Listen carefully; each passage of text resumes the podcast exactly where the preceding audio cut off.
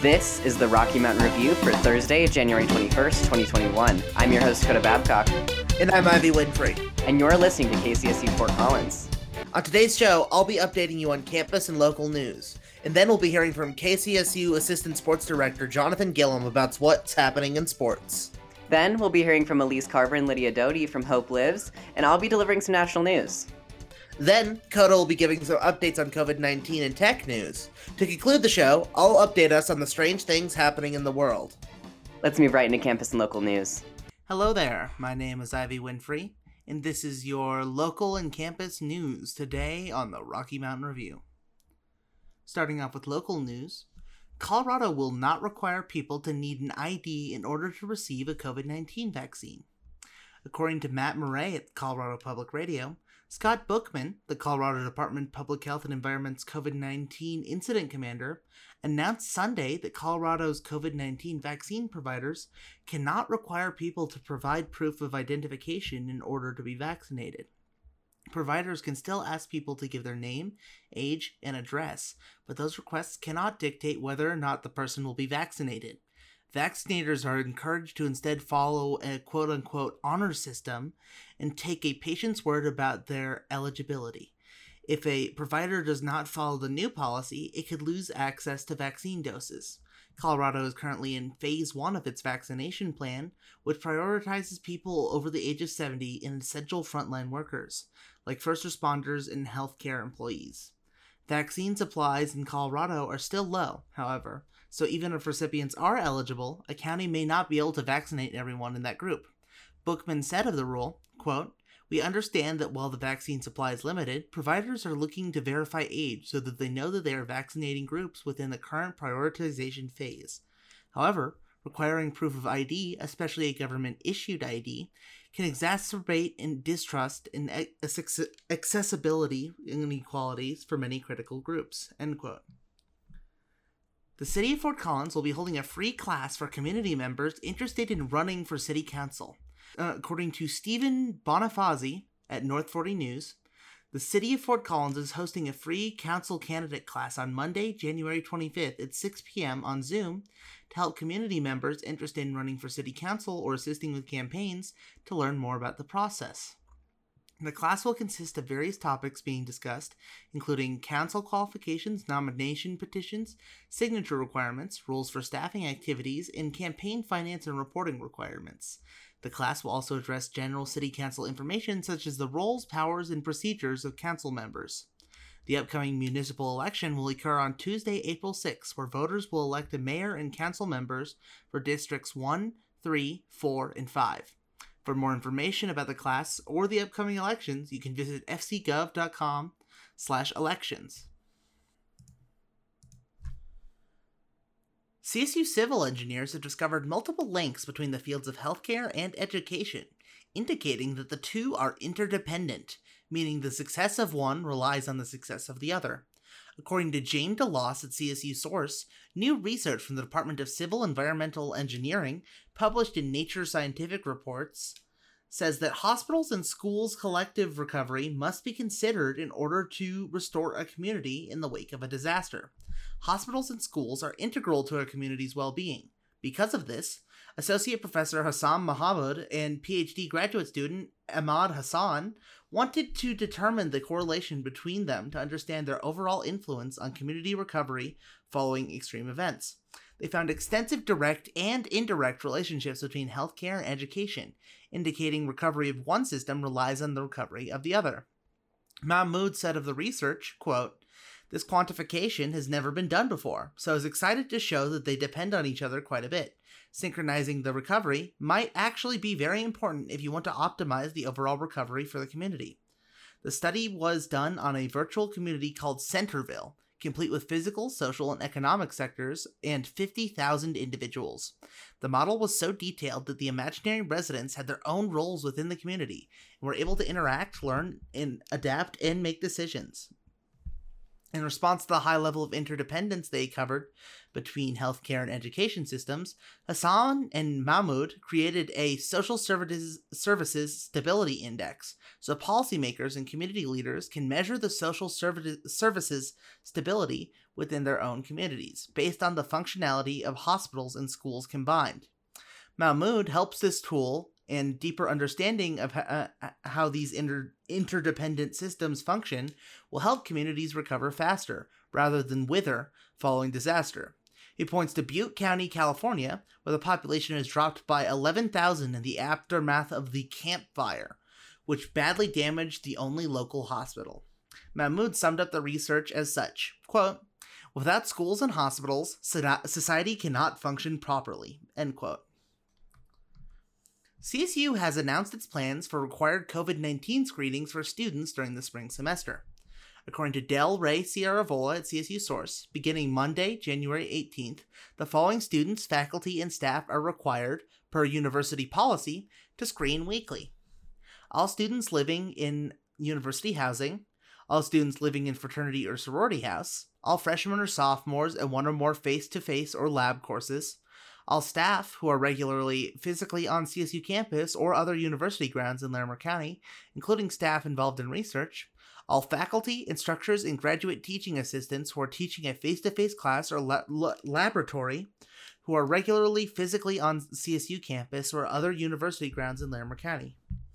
Any student, faculty, or staff member who is not required to screen may still participate in screening as often as they wish, including employees who do not work in Larimer County, such as Extension, Forest Service, and Agricultural Experiment Station employees. Additional students, faculty, and staff will be added to mandatory schedule in the coming weeks. They'll include all junior, senior, graduate, professional, or second bachelor students in one or more face to face or lab courses all students in one or more hybrid class who are not already screening, and all faculty, instructors, and graduate teaching assistants who are teaching a hybrid class and are not already screening. To get screened, all students, faculty, and staff must first register and then schedule a screening time. Links to the registration and scheduling forms were sent to all students, faculty, and staff in a January 14th email from the Pandemic Preparedness Team. The groups currently exempt from the mandatory screening are students who are taking online classes only and who are not living in a university housing or fraternity or sorority house, and employees who are working remotely exclusively and are not regularly on campus or CSU worksite in Larimer County and are not expected to screen on this schedule. It is, however, permissible for individuals in these later groups to occasionally visit university grounds for very brief periods of time, such as to pick up mail, a file, or library materials, and not to be screened weekly. And that's all the local and campus news I have for today. My name is Ivy Winfrey, and you're listening to the Rocky Mountain Review only on 90.5 KCSU Fort Collins. We'll be right back. You just heard campus and local news from Ivy Winfrey. We'll be right back, but stay tuned for sports updates in about two minutes with Jonathan Gillum.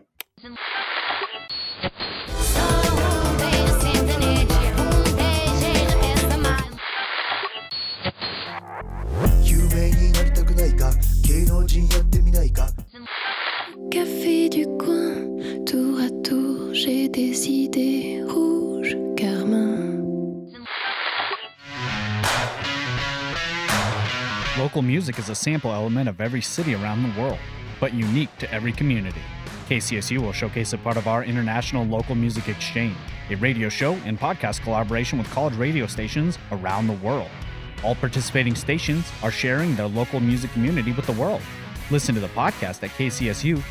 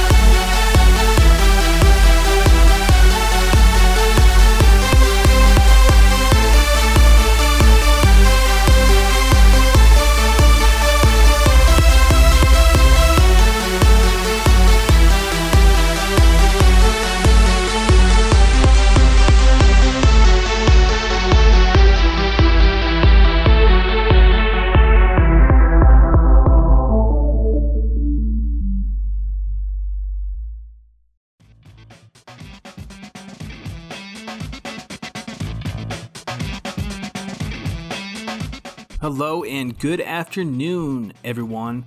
It is the first sports update of the semester and 2021.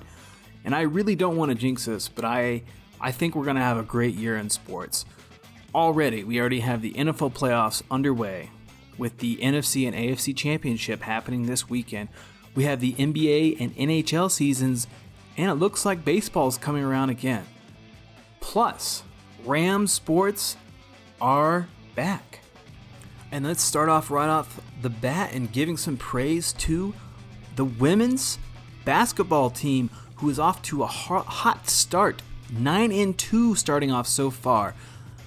Those ladies are playing really well this season. And not only is the women's basketball team doing well, also men's basketball is doing great as well. They're off to another another great start, sitting at 10 and 3 on the season. It looks to be a good year so far for Ram basketball. Furthermore, just some quick announcements. We will be hopefully shooting for more than just two sports shows this semester, uh, as well as CSU Rams volleyball is about to begin February 5th, and those games can be found right here on KCSU FM.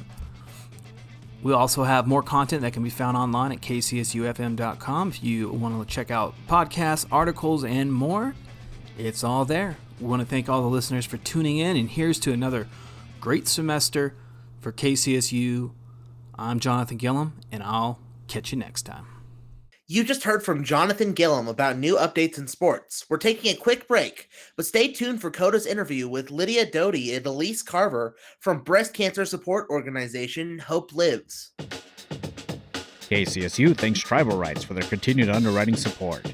Tribal Rights is located on College Avenue in Old Town Fort Collins and is a full custom tattoo, body piercing, and jewelry studio. Learn more at tribalrightstattoo.com.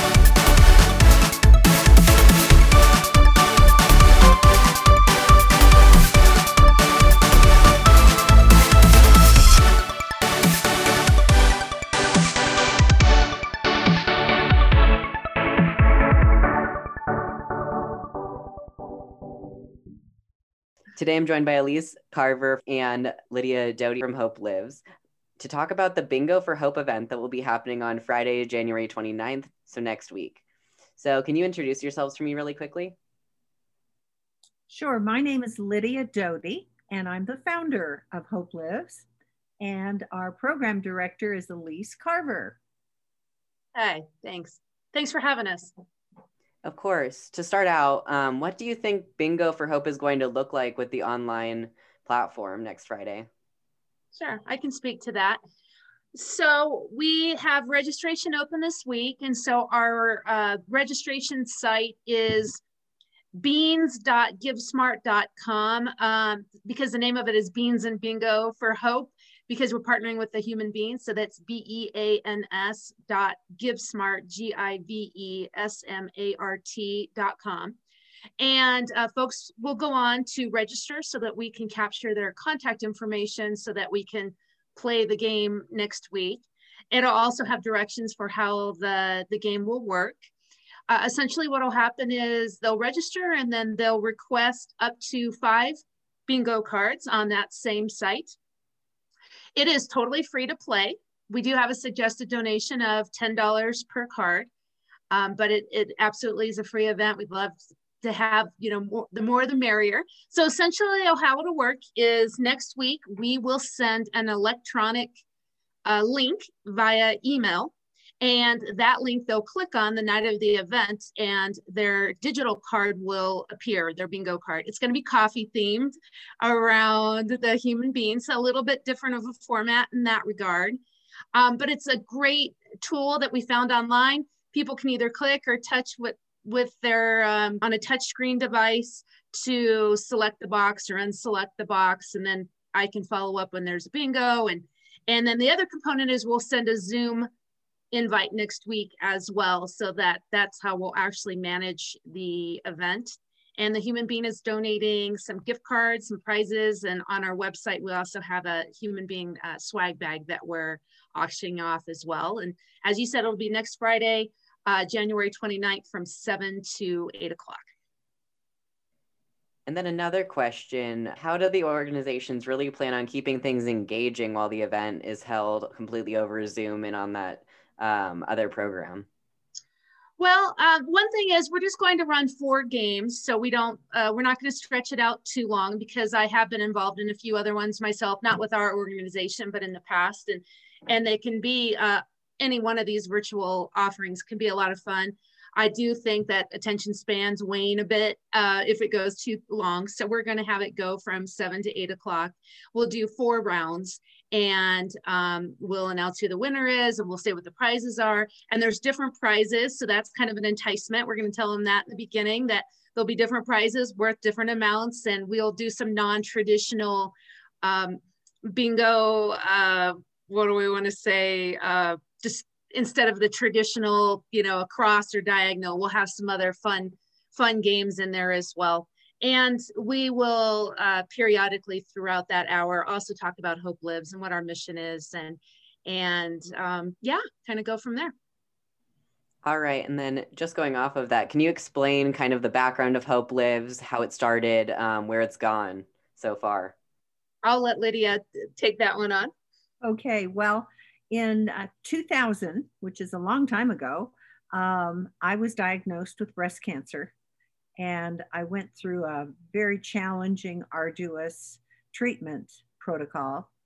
And while I was going through treatment, um, my God told me that I needed to do something to help other women going through this process that will, would outlive me. And so that day, while going through treatment, I started um, putting a nonprofit together, which I had never done before. And that mission, that purpose kept me going that whole year while I was in treatment. Um, I had a reason to live. And so, fortunately, uh, the treatment was successful. Um, chemo, multi surgeries, multi hospitalizations, and um, I came out okay on the other end.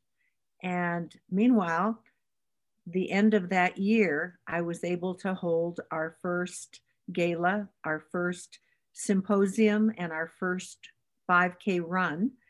And that next January, we started providing free services to women diagnosed with breast cancer. And it was focused on Larimer County, and bringing it forward this last year, we have expanded our services to also include Weld County. So um, I just felt that uh, it was important to embrace more of Northern Colorado since women in Greeley are serviced by UC Health or or by the Banner system. And so we wanted to be sure and, include the whole area. Um, and what we provide is um, integrated services which help a woman through her treatment period. So, in other words, while she's getting Western medicine, we help her whole body endure that. So, we will provide acupuncture for pain management or nausea, lymphedema massage, because oftentimes a woman's arm will swell because of treatment. Um, we, we have therapeutic massage, we have house cleaning, we have wigs, we have lots of services that are supplementing the Western medicine she's going through. So that is that is our mission. All right. And then, Lydia, what do you think the significance of the social, emotional, financial impacts that you just described? What do you think that the significance of that is on each woman's life? It's massive. Um, every woman that goes through our program speaks so highly of how Hope Lives helped her significantly get through her treatment, how she would not have been able to either afford or know of some of these modalities that we expose her to, and how those things were the highlights, were the positive things during the treatment period. And so every I, I, get stopped in the grocery store and a stranger will come up to me and say i just want to thank you because my treatment was so hard and your services helped me so much. So yeah it's it's a, a work of the heart. It really is. All right. And then what brought you to the to the decision to partner with the Human Bean specifically in this mission well Elise, why don't you tackle that one? Hmm. Well, um, I, I, know that the Human Bean is a very strong supporter in our Northern Colorado community. And I know that from previous employment with a, a, another nonprofit as well. They really uh, walk the walk. Mm-hmm. And our goal this year is to partner with many people in different businesses in our community, as well as other nonprofits, because we want to be that same partner and that same friend um, not only to our folks with breast cancer um, journeys in Northern Colorado, but again with other um, businesses and, and uh, other entities in our community. And so it just seemed to make a lot of sense that we would start off the year. We plan on doing lots of different fundraisers and we're always open for new opportunities or ideas and and often it's a win-win for both sides and and we we both bring in folks and and uh, just usually have a, a, nice time and and the of course 100% of our funding stays local for for our folks so it just seemed like a perfect fit and a great way to start off the year with a with a fun event and it's been a wonderful partnership so far on this event and i hope that it continues um, in the future. And i know that they've helped us i believe in the past. Lydia can speak more to that. So it just was it just made a lot of sense. I might jump in and just also comment a total departure from uh, the Human Bean, our next bingo will be in sponsorship with Beck's Martial Arts. Now, who would have guessed? but they also they they help families. They have a lot of classes for kids, and so they are a supporter of Hope Lives, and so they will be our headliner for the next bingo. All right, thank you. And then how do you think that partnering specifically with community based organizations and businesses really helps to also drive people's knowledge of Hope Lives and its mission? Because when you're first when you're first diagnosed with anything, you don't always know where to go. Lydia, do you want to speak to that at all or would you like me well, to? Go ahead. Well, I think that it's just um, engaging in the in the community is just extremely important. Uh, I, I, think being a the program director, always top of mind is our is our clients and meeting as much need as we possibly can.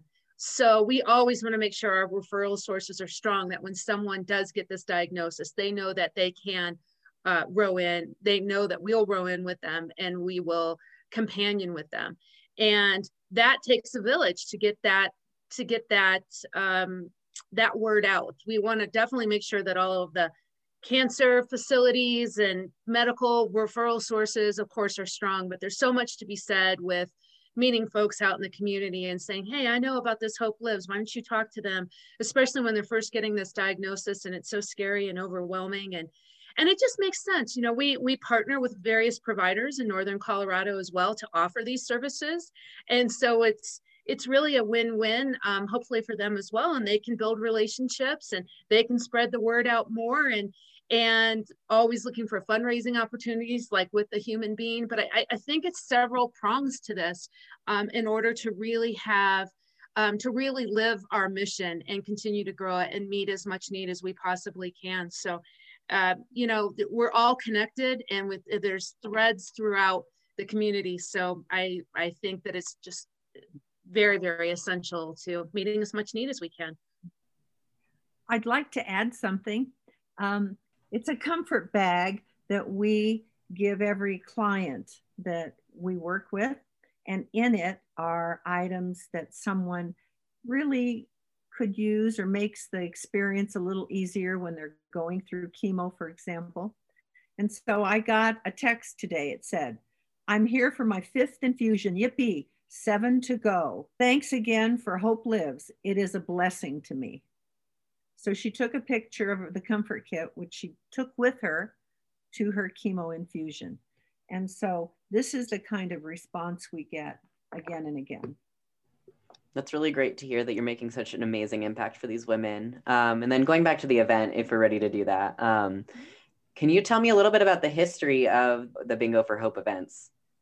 Well, sure. It's a, a pretty uh, quick history here. Sure. This is actually our first bingo. Oh, this is the first one? it is. It is. Yes, this is our inaugural bingo. So essentially, we leased some software last year to do our virtual auction and um, it can do all kinds of different things and so we want to utilize it as much as we can and one of our goals this year is to just have fun and find different ways that will be appealing to different folks. And so we thought bingo might be a good uh, way to start. Uh, we're having a Valentine's store next month. Uh, where people can buy various Valentine's gifts and and like like Lydia said, continuing with uh, Beck's bingo and um, there's a lot of different things that we want to do and have different themes. We want to do one around spring break, and we might want to do some with some other partners in particular. So we are just really enthusiastic about just making a fun year and having many different opportunities. And if if bingo doesn't really float your boat, but you want to um, take part in any of these or or just support your neighbors with you know in their breast cancer journey, there is a there is a, a an opportunity with with hope lives. And so that was just sort of part of our mission of just trying different things and and see how it goes and hopefully have a little bit of fun in the meantime. So yeah it's our first one. Do you think you're going to make it a tradition? We're hoping to. We're hoping to have one next month and and um yeah continue continue on with it. You know it'll be interesting to see once the world hopefully gets back to normal um how uh what virtual uh opportunities people still have uh, a palette for, but uh, I hope so. I think it would be a lot of fun. And really, like we said, we just really want to be able to offer many different opportunities folks uh, for folks to get involved. So, Coda, uh, I might add to that. As you well know, COVID has really changed the horizon for nonprofits. And it was very challenging for us because we raised most of our funding for our program through having a, a once a year gala. And that once a year gala would raise a couple hundred thousand dollars. And all of a sudden, we had to cancel that gala where 500 people would come to it. And we had to reinvent ourselves, as a lot of us have had to do. I mean, that's why we're having a Zoom interview. And so by as we reinvent, we have to think of creative ways to still raise money so that we can continue paying for services. And, um, you know, it's been challenging to be creative about what can we do that would be fun and involve the community. We had a golf tournament that we are going to do again. In fact, we're talking about doing it twice a year. We had a sellout golf tournament that's an activity that was outdoors. So we weren't really afraid of, you know, having infection travel. Uh, and so that was a new thing for us. We've never done that before. And now we're trying various virtual things. We've had concerts on Facebook. A few of them have been successful, and a few were kind of sleepy. But um, so that's really why we're having a bingo. We're, we're trying different things. We really have to because we never want to have to say no to a woman. All right, thank you. And then if anyone wants to learn more about Hope Lives, but maybe doesn't want to attend the bingo, so doesn't want to register for it, where can they access more information? Absolutely. Our website is hopelives.org. On there, we have an application for folks that do have this diagnosis. We also have a listing of all of our providers, our mission statement, um, when we have different events. Uh, you can also absolutely reach out to me at any time. I'd, I'd love to talk with you further. You can reach me at elise at hopelives.org. That's E L I S E at H O P E L I V E S dot org. Or you can call our office 970 225 6200. And also, no donation is too small. We have a donate button on our website too. Good point. Thanks for bringing that one up. All right, before we go, is there anything that either of you would like to add about the event? It'll be a lot of fun. Absolutely. It does close this Monday so that we have an opportunity to get all the invitations out in the bingo cards. So if you're thinking about doing it, um, it does close on Monday, the 25th. So love to have you join. We have uh, plenty of room still. All right. Thank you so much for joining me today, both of you. Um, I really appreciate it. And I think that this is going to be a really interesting event. You've been delightful. Thank you. Yes, thank you, Coda. Thank you so much for your time. Of course. All right, you just heard from Elise Carver and Lydia Doty of Hope Lives about the joint Bingo for Hope fundraising event with the Human Bean. We'll be right back with national news highlights for January 21st. Did you know that the National Audubon Society has a regional office in Fort Collins? Audubon Rockies protects birds and the places they need in Colorado and Wyoming through science, outreach, and policy. Find out how you can help Audubon Rockies empower people through community science, volunteerism, and grassroots advocacy at rockies.audubon.org. That's rockies.audubon.org.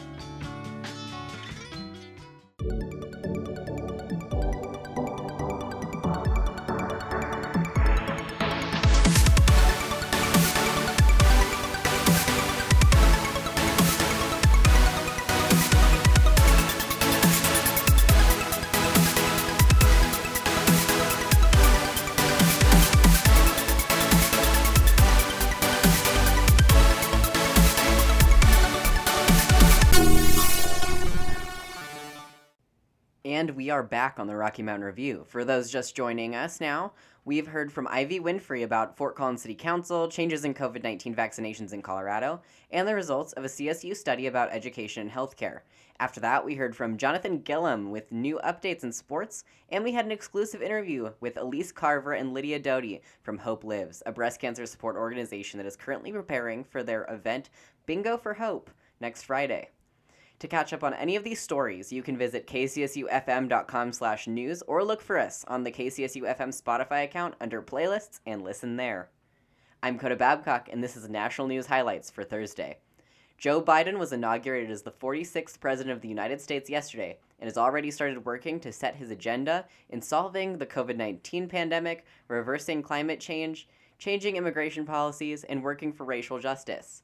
He's also planned out his first 100 days in office due to the relevance of his decisions on all U.S. residents and citizens, today's national news highlights will be entirely focused on different changes we're already seeing from the Biden administration. Biden has already signed over a dozen new actions. According to a group of reporters at National Public Radio, these actions focus on COVID 19, the U.S. economy, racial justice, and climate change. Included in these actions is a mask mandate for, on all federal property, including in states without mask mandates. Similarly, the Biden administration has made the decision to remain a part of the World Health Organization, also known as WHO. The travel ban blocking travel from some Muslim majority nations under the Trump administration has also been removed, and Biden has halted construction and funding related to the wall along the U.S. Mexico border. Biden has also revoked the Keystone XL oil pipeline's permit, meaning that there will no longer be construction of the pipeline, which would deliver oil from Canada to Nebraska and connect to an existing pipeline that goes to the Gulf Coast. According to White House Press Secretary Jen Psaki, Biden has also requested that agencies work to extend moratoriums on evictions and foreclosures in the U.S. and pause student loan payment requirements and student loan interest. According to Elliot Spagat of the Associated Press, the U.S. Department of Homeland Security has announced a 100 day moratorium on deportations for some non citizen U.S. residents, which starts this Friday. Biden has also announced another immigration proposal, which would allow for a new path to citizenship for undocumented residents who have resided in the U.S. since December 31st of last year or before. This would give around 11 million people legal status within the U.S. and, quote, reduce the time that family members must wait outside the U.S. for green cards, end quote. According to NPR, Biden has also reversed a Trump policy that excluded undocumented immigrants from the census count. In addition to this, Biden has rejoined the Paris Climate Agreement on behalf of the United States and began reinstatement of Obama era environmental regulations, which had been reversed by former President Donald Trump. According to the New York Times, this reinstatement included more than 100 regulations, which are being reviewed for reinstatement and revision by federal agencies. These actions, along with cancellation of the Keystone XL pipeline, have moved handling the current climate crisis to one of the Biden administration's primary goals. While Biden is heavily depending on executive orders at the moment, he said, quote, "They are just executive actions, they are important, but we are going to need legislation for a lot of things." End quote. That's all for national news highlights. I'm Coda Babcock, and you're listening to the Rocky Mountain Review. Now for COVID-19 updates. Colorado State University has a cumulative total of just under 2,000 cases of COVID 19 since the university began recording cases in May. For information on CSU's new screening requirements for students, staff, and faculty, you can re-listen to Ivy's campus and local newscast at kcsufm.com slash news, or you can visit covid.colostate.edu. CSU has released an article with mental health resources for students, faculty, and staff in coping with the COVID 19 pandemic. This article in- includes information about You at CSU, a student wellness resource, multicultural counseling services, themed therapy groups, the Employee Assistance Program, the CSU Center for Mindfulness, and more. This information can be found at covid.colostate.edu under the title It's Okay to Not Be Okay. Larimer County has just over 17,000 recorded cases of COVID 19 and 182 people have died as a result of the virus in the county. The risk score for, Co- for Larimer County is well into the high risk range, and on Colorado's COVID 19 dial framework, the county is rated as level orange, high risk. There have been over 100 new cases in the past 24 hours, and every day in the past two weeks has seen a minimum of 15 new cases per day. Larimer County's 14 day case rate is 348 per 100,000 residents, which is considered very high. In the past two weeks, only one day has seen more than 10% of cases come back positive. 47 COVID patients are currently in the hospital. Overall hospital utilization is at 72%, and ICU utilization is at 77%.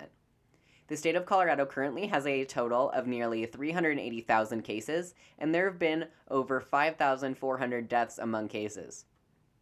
Over 2.3 million people in the state have been tested, and there have been over 3,300 outbreaks statewide. The Colorado Department of Public Health and Environment has created a program in which Colorado residents can activate their phones for COVID 19 exposure notifications. This app is used to let people know if their phones have been near someone who recently tested positive for COVID 19 so that they can appropriately quarantine and get tested.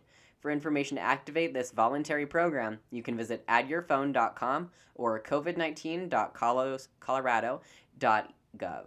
Nationwide, there are a total reported 24.4 million cases of COVID 19, and over 400,000 people have died as a result of the virus. On January 20th, over 180,000 people were diagnosed with COVID 19, and 4,000 people died as a result of the disease, meaning that there was a 16% there was a 16% decrease in cases and a 14% increase in deaths. The only way for those not yet eligible for the COVID 19 vaccine to protect themselves and others from virus transmission and complications is by washing your hands for 20 seconds regularly, wearing a face mask or cloth face covering, avoiding touching your face, and staying at home when possible. Information from this segment was gathered from the CSU COVID site, Larimer County, the Colorado Department of Public Health and Environment, the New York Times, and the Centers for Disease Control. I'm Coda Babcock, and you're listening to the Rocky Mountain Review on 90.5 KCSU Fort Collins. We'll be right back with tech and weird news.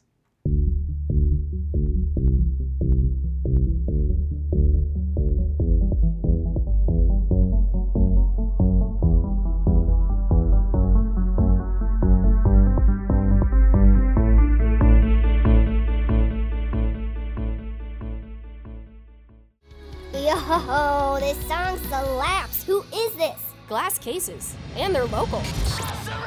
Yo, this slaps. Who is this? Plasma Campus. They're local too. Yo, dude, this freaking slaps like, who is this? This is Zerk, and I know they're local! Your new favorite band is right in your backyard. Find them here on 90.5 KCSU Fort Collins. Welcome back to the Rocky Mountain Review on 90.5 KCSU Fort Collins. I'm Coda Babcock, and this is Tech News for Thursday. A former engineer for Google who was sentenced to 18 months in prison was pardoned by former President Donald Trump. According to BBC News, Andrew Levandowski was pardoned in the last hours of Trump's term, along with 72 others. Levandowski had not yet started his sentence, and he was charged for trade secret related crimes after stealing confidential information about self driving cars from Google in order to create his own car company, which he called Otto. As a Google employee, he downloaded over 14,000 files that were the intellectual property of Waymo by Google before leaving to run his new project, which was quickly purchased by Uber. He was first sentenced in August 2020. Leaders from the House Oversight Committee of the U.S. House of Representatives called for an investigation of Parler's relationship to the Capitol attack. According to Makena Kelly at The Verge, committee chair Carolyn Maloney called for the Federal Bureau of Investigation to, quote, conduct a robust examination of the role that social media site Parler played, end quote, in the insurrection at the Capitol. Parler users have reportedly faced charges previously for violent threats against elected officials, and Parler was removed from Google Play and the App Store following the violent insurrections. Many web hosts have also refused to give them service. Social media information has so far supported the FBI in investigating 150 cases into the actions of individual participants. Twitter has locked the Chinese embassy Twitter page. According to Michelle Toh of CNN Business, China is now claiming to be a victim of misinformation after their account was restricted by the social media site. The Chinese embassy in the United States was locked after they posted a tweet defending Chinese treatment of Uyghur Muslims, particularly women. The post claimed that women within the ethnic minority were, quote, emancipated and gender equality and reproductive health were promoted, end quote. According to many reports, Uyghur Muslim women have been forcibly sterilized in Western China. The U.S. understands this as a genocide, and in a statement by former U.S. Secretary of State Mike Pompeo, he said, quote, this genocide is ongoing, and we are witnessing the systematic attempt to destroy the Uyghurs by the Chinese Party state, end quote. That's all for tech news. Now for weird news with my co host, Ivy Winfrey. Hello there. My name is Ivy Winfrey. And sometimes we need to get a little weird with it. So here's a few of the weirdest stories I've found from around the world today. Players for the Australian Open tennis tournament have been told not to feed the mice that reportedly appeared in their hotel rooms while in quarantine. According to BBC Sports, several players in the Australia Open have been quarantined in a hotel for two weeks, needed for quarantine after fears of an outbreak. Lu- Yulia Putin, uh, Putintseva from Kazakhstan, ranked number 28th in the world for tennis, reported that her room had mice, and after swapping to another room, found that room also infested. After complaints from multiple players in quarantine, including Putintseva, Victoria State Police Minister Lisa Neville encouraged players to quote minimize interaction with mice, adding, quote, as I understand, there may have been some feeding going on. We will be keep doing pest control if we need to, but hopefully that pest control work was done this week will have fixed the problem. End quote. Ten people in total who have flown to Melbourne for the tournament had now tested positive for the coronavirus, with three new cases on Wednesday compromising two players and a support person. A British bird watcher accidentally stumbled upon 1,300 pieces of buried treasure while watching some birds. According to Madeline Mouzakis at modernmet.net, the new accidental find by an unnamed Brit totals 1,300 gold pieces, which appear to be handmade coins from 1st century CE. The Iron Age Celtic coin hoard is thought by researchers to date to the reign of the warrior queen Boudica who led her people in a revolt against the Roman occupation of Britain. The discovery of the coin hoard is already causing excitement among researchers for its potential to reveal new information about Iron Age Britain. The coin was found after the bird watcher, on a walk, found a well worn golden coin, and after returning to the spot, he, fa- uh, uh, he found it in with a metal detector, found a copper chest bearing deep underground filled with gold coins. The coins were turned over to the British government for study, as per British laws about found treasure. Scientists hope to learn more about this fascinating period of Celtic history through the newly discovered coins. And finally, a new study by researchers at the University of Toronto said says that it's quote perfectly normal to see images such as Jesus or the Virgin Mary in things like toast. According to Olivia Waxman at Time magazine, the new study published in the journal Cortex identified a phenomenon called as face pareidolia, the illusory perception of non-existent faces, caused by the interaction between frontal cortex, the part of the brain that helps produce expectations of what an object should look like, in the posterior visual cortex, the part that processes the image.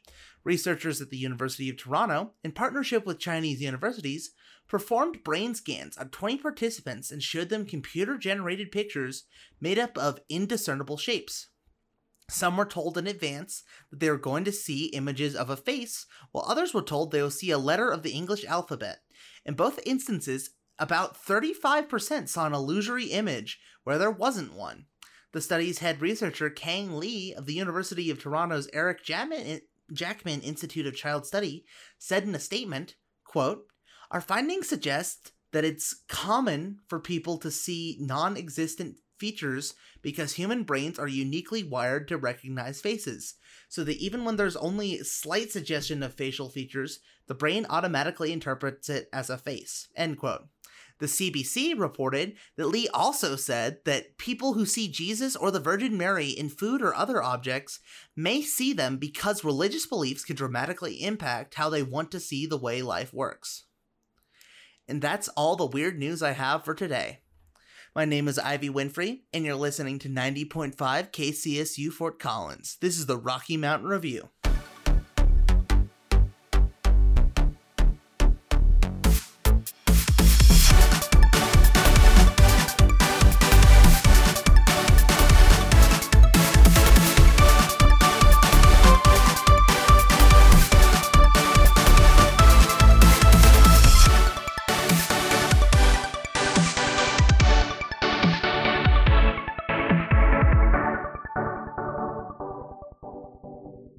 Hi, this is Ben. Hey, what's up? It's Ed. And we're from the band Zebrahead. And you're listening to KCSU because it really rocks. Yeah! And now for the weather.